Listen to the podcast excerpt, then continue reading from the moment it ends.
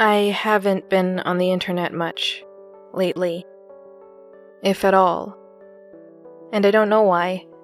I just. I just want to watch Netflix and write stories. Again. And also bake. I'm just doing what I'm doing to get through it all, I guess. I might have alluded to this fact last episode. Or that might be a bit generous to say about me by me. But if there were rules on the platform, then there had to be moderators on Symbolic Mist, right? There had to be someone to wield the banhammer when anyone stepped out of the admittedly few lines most forums and the like have them. Sometimes you never realize it either because that team is really good or really bad at their jobs. Both create a sense of invisibility. And I'm not quite sure if there is an in between in all of this. Well, I guess. I guess if their job is particularly easy, either because the rules are so few and far between, or the group is fairly good at self policing. To a great extent, Symbolic Mist was in the latter category. Yes, there were hardly any rules, but the rules we did have made it easy for the group to moderate itself. If you think someone's terrible, you take it to the reviews, and if you're in the wrong, it would show up in your reviews, also, it never feels great to be criticized, even when it is justified or necessary. Even if you do want the comments, it still stings a bit. Or is that just me? Regardless, you never taunted fate. You tried to not poke the proverbial bear, as it were, for your own sake. Anyway, there wasn't a competition to be top dog or anything like that. This wasn't a Game of Thrones situation where everyone was scrambling to get to the top of the social prestige ladder. Far from it.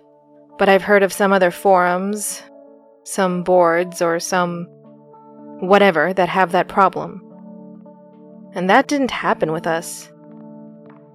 It was more like a lobsters in the bucket situation.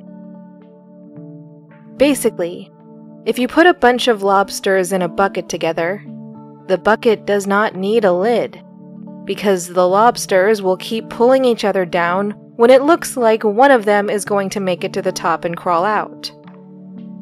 Or maybe that's with crabs. I don't quite know.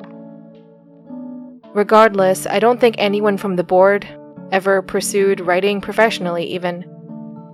I think we took that will out of ourselves. I don't think any stories made it out of Symbolic Mist. From what I can remember, anyway. I mean, I could maybe check. I think I might have some printed out stories tucked in that box of journals I left home with. On days when my home didn't have internet, maybe because we had just moved, I would go to the public library and not quite steal a bit. Maybe it was stealing, I don't know, but I could always go digging for them, at least. To what end, I don't know. But that's not the point. I've been watching the fantasy genre, not just the releases from the big publishers but I've been scrolling through as many indie boards as I can for self published releases as well. And nothing seems familiar. No book blurb, no plot, no characters, no profile picture, no style, no typing mannerisms. Nothing feels familiar. More like everyone on that board just disappeared. Or I'm being dramatic. Maybe. Probably. I mean, it was a small group, and I'm the only one looking.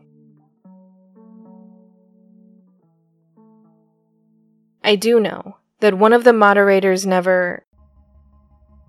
Well, she never published anything.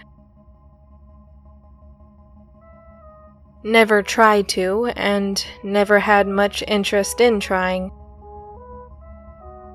One time when we were talking, she told me that she kept everything that she wrote on an easy to find disk, with some hard copies in a locked drawer. I don't know if that tech setup made any sense to you, but her plan was that her kids could get everything published after she died. Not in lieu of a life insurance policy, more like a supplement to it.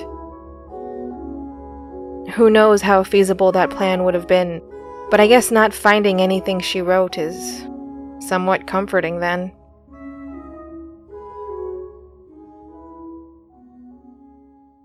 The citizens eagerly awaited the wedding of the prince to the general's daughter. But there was no wedding. There could never be a wedding, the princess knew. If there was a wedding, she would matter less and less. She would fade into oblivion with every second born royal child. Maybe she would be married to the firstborn of another kingdom some would think, with every intention of being comforting. But that's not what the princess wanted. She had a glamorous apartment in this castle. She took gold and jewels from everyone, whenever it would please her. She stole from the treasury, even. And all the while her father said nothing. Certainly, a father in law would not be so permissive. Certainly, a new kingdom would not come to fear her as everyone else had. And it was that fear that gave her power. As long as her brother had no children, the princess was needed to secure the throne. And as long as her brother had no wife, he would have no children. The wheels kept spinning in the princess's head as the crowd cheered below. Cheered, as it were for anyone but her.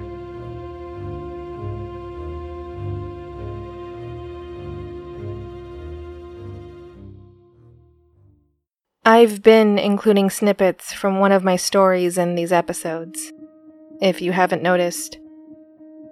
You have noticed, and I will readily admit that this story is not very good.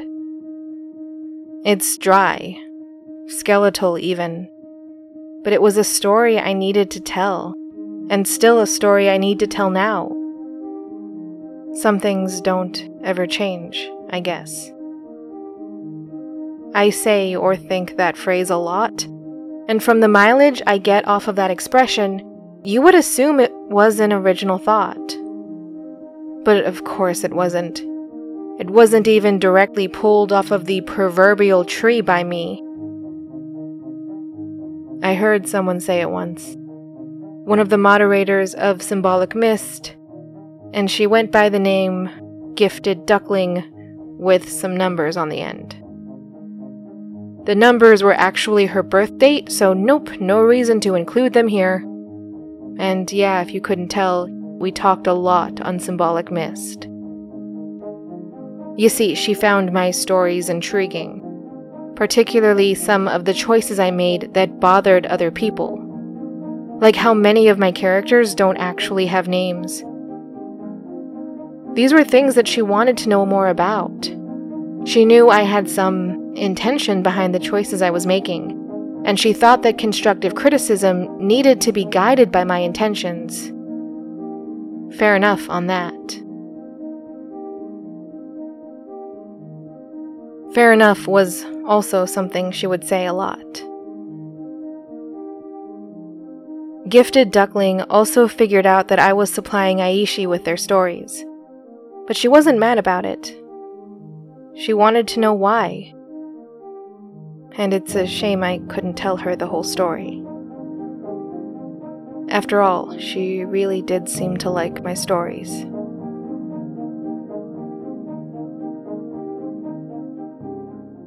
The general lived in a grand estate on the edge of the kingdom, and though his daughter was to be a bride very soon, he would hear none of it, and insisted that she remain on that grand estate unless the king and queen called upon her directly. He thought it was more proper for her to live there, after all, away from her betrothed before the wedding to keep any touch of scandal from her name. And this is where the princess's plan could have gone awry. She could not harm the girl if she was so far out of reach. Or out of her reach. Gold jingled in her pocket, and it caught the attention of a set of eyes in the shadows. The princess knew those eyes, and so she gave them a knowing nod. Maybe scandal could be kept at bay, but some other things could not.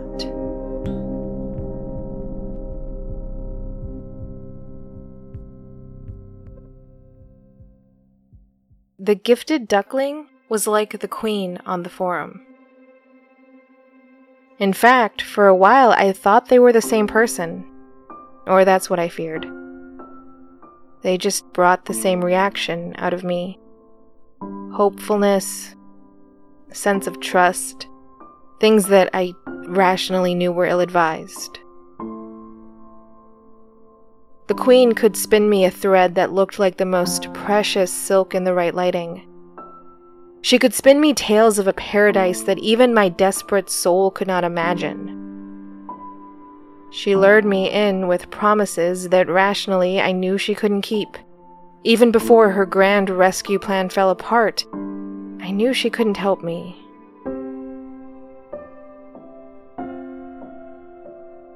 She thought she could, but the Queen, Your Majesty, I know you're here and listening, could not help me.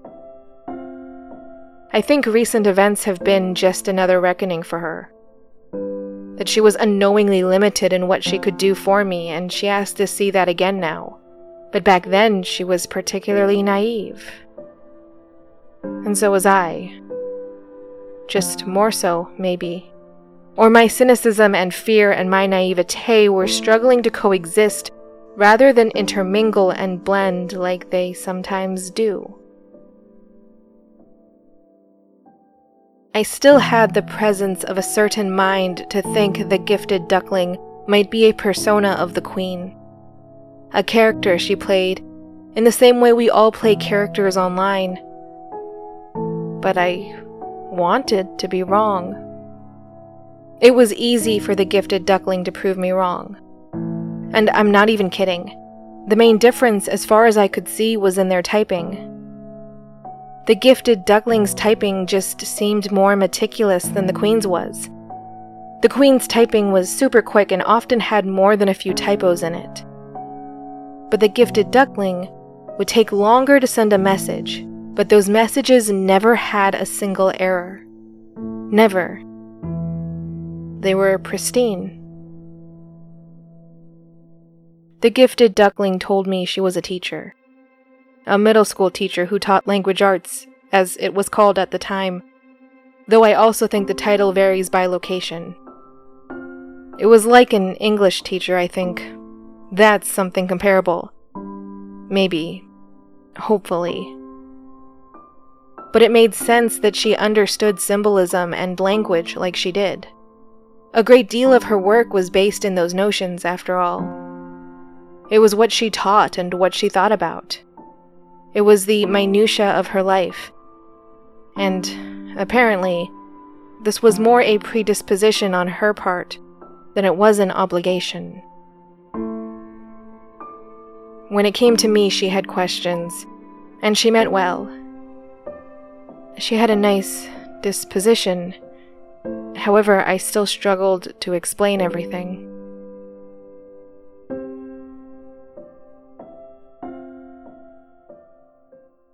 The prince was beside himself when he heard the news about his bride. The rumor, one of many that were circulating, was that the king and queen had to assign guards to him to watch over him at each and every moment.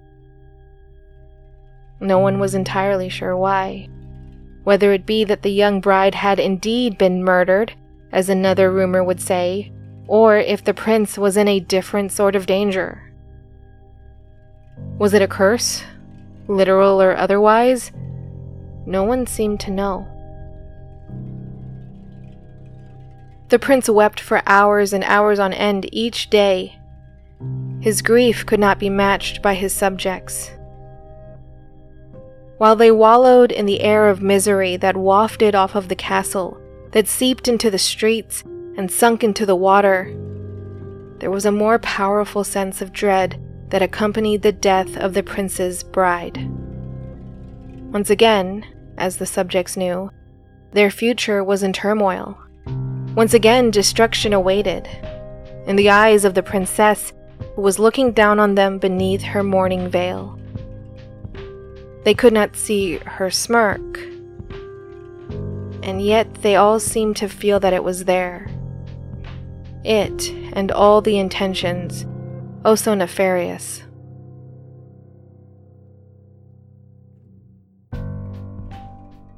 The gifted duckling liked to teach me new words. Nefarious was one of them. I really liked that word. I really liked that she taught me words instead of asking me what was wrong. Because something was wrong, I just couldn't tell her what. And I liked that she didn't try to make assumptions about my behavior like other people did.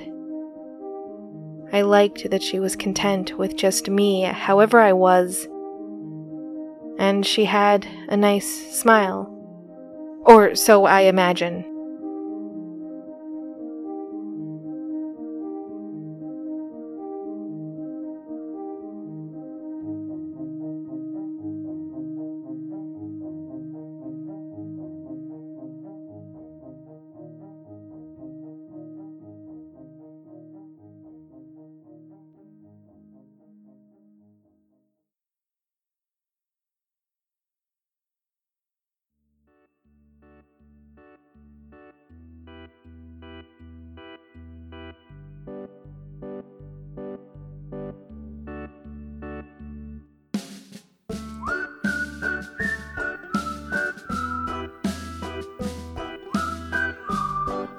Aishi Online is a production of Miscellany Media Studios. It was written, edited, produced, and performed by MJ Bailey, with music from the Sounds Like an Earful music supply. If you like the show, please consider leaving a review or posting about it on a website that might not be around in five years. Make the post vague and somewhat mysterious, but still compelling if you want. Up to you.